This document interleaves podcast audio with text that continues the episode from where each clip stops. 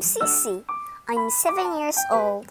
Let's go together with AJ to his weird school. Here comes the school bus. Beep, beep.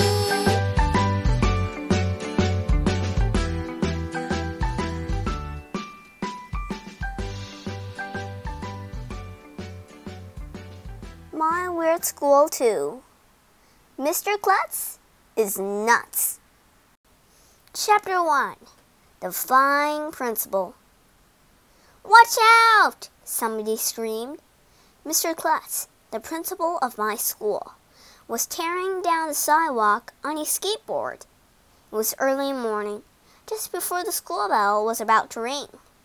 Mr. Klutz must have built up too much speed coming down the hill.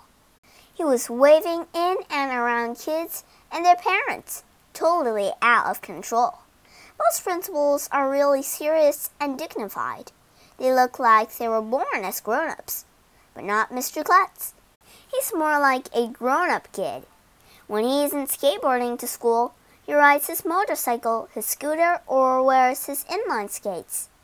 Run away, principal! Some kids shouted. Run for your lives! The skateboard must have hit a crack in the sidewalk because the next thing anybody knew, Mr. Klutz was flying through the air like a superhero. Kids and their parents were diving out of his way. Dogs were running in all directions. Mr. Klutz crash landed in the bushes at the front of the school. Lucky he was wearing a helmet and he had knee pads and elbow pads all over his clothes. Everybody stopped for a second because Mr. Klutz was just lying there in the bushes without moving. We weren't sure if he was alive. Good morning, Mr. Klutz, said Mrs. Cooney, the school nurse, as she walked past. Good morning, Mrs. Cooney, he replied. Beautiful day, isn't it? Lovely. Then Mr. Klutz got up, brushed himself off, and walked up to the front steps like it was totally normal for a principal to skateboard to school and crash headfirst into the bushes. Mr. Klutz is nuts. Chapter 2 Big Trouble. That's the last straw, AJ, my teacher, Miss Daisy, told me. I want you to go to the principal's office. I didn't do anything, I protested. My name is AJ and I hate school. Why do we have to learn so much stuff? If you ask me, by the time you get to second grade, you already know enough stuff to last you a lifetime. School is way overrated. My mom says that all eight year old boys have to go to school, so I guess there's nothing I can do about it. But when I grow up, I'm going to be a professional hockey player. You don't have to know how to read or write or do math to shoot a puck into a net. Actually, that's what I was doing when my teacher, Miss Daisy, sent me to the principal's office. You see, me and my friends Michael and Ryan were playing hockey with a tennis ball during recess. We were shooting the ball at a tree to score a goal. I shot one wild, and it landed over by a bunch of girls in our class. Ouch! That hit me! shouted this girl named Annette. She was rubbing her leg like she had been hit by a train or something. It was just a tennis ball. Annette is such a crybaby. Hey, AJ! Michael hollered. That counts a goal. How come? I asked. I missed the free. Well, you did hit the puck into a net. Get it? A net? A net? A net? Well, after me and Ryan got it, we thought that was about the funniest joke in the history of the world. Miss Daisy didn't think it was very funny, though. She was already mad at me because I had forgotten to bring in a current event article for the three weeks in a row. That's when she said it was the last straw and I had to go to Mr. Klutz's office. Chapter 3 the principal is your pal. The principal is like the king of the school. He gets to tell everybody what to do and where to go. That is cool. If I can't be a professional hockey player when I grow up, I want to be a principal so I can boss teachers around. My friend Billy from around the corner, who was in second grade last year, told me that principals have a dungeon down in the basement of the school where they torture kids who misbehave. I don't know if Billy's telling the truth or not, but one time we had gym class and we passed by this open door in the basement and there were all kinds of staring looking things in there. Michael said he saw chains hanging from the ceiling over a chair with straps on the arms and legs. So I guess that's what Mr. Klutz uses to torture bad kids. I was scared. I had never been to the principal's office before. On the way there, I stopped in the boys' bathroom. Maybe I could dig a tunnel out of the school and escape, I thought. My friend Billy told me that he saw that in a war movie once. These guys dug their way out of prison camp with a spoon. But I didn't have a spoon, and I didn't want to touch the floor of the bathroom anyway. Yuck! When I got to Mr. Klutz's office, his secretary made me sit in a chair for about a million hours. Mr. Klutz's door was closed the whole time.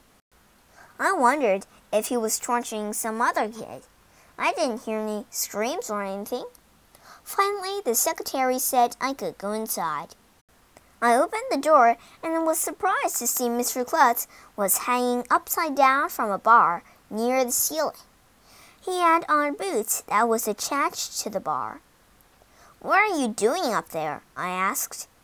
Oh, just hanging around, Mr. Klutz said as he pulled himself out of his boots and jumped down onto the floor. When the blood rushes to my head, it helps me think. Well, I know that blood rushing to your head doesn't help you grow hair, because Mr. Klutz had no hair on his head at all. He was bald as a balloon.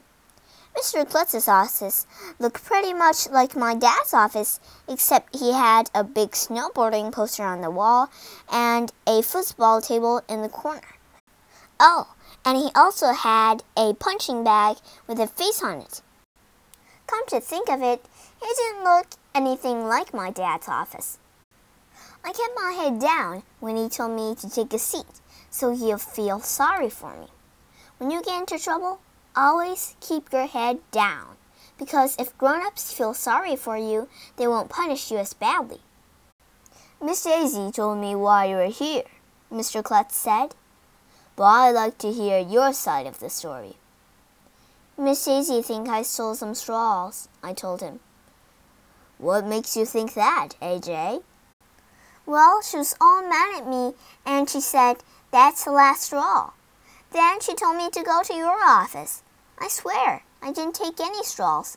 I don't even know where she keeps the straws. I see, Mr. Klutz said, rubbing his chin. I thought it had something to do with a hockey game that got out of control and there's this little matter of forgetting to bring in current events. Well, that too. Mr. Klutz didn't look like he was going to torture me. In fact, he didn't look mad at all. You may not believe this, he told me, but I was a boy once. Just once? I asked. I'm a boy all the time. No, what I mean is I used to be young like you. I'll bet you're really good in school, I said. No, actually, it was just the opposite, the principal told me. I didn't like school at all, and I wasn't a very good student. Really? I figured that anybody who grew up to be a principal must have loved school as a kid. Why else would they want to hang around a school all day as a grown up? Except maybe to boss teachers around. When I was a boy, I could never sit still, Mr. Klutz said. I wanted to run around all the time. I didn't have the motivation to do schoolwork. Do you know what motivation is, AJ? It's like a motor inside you that makes you want to do stuff, I said. That's why it's called motivation.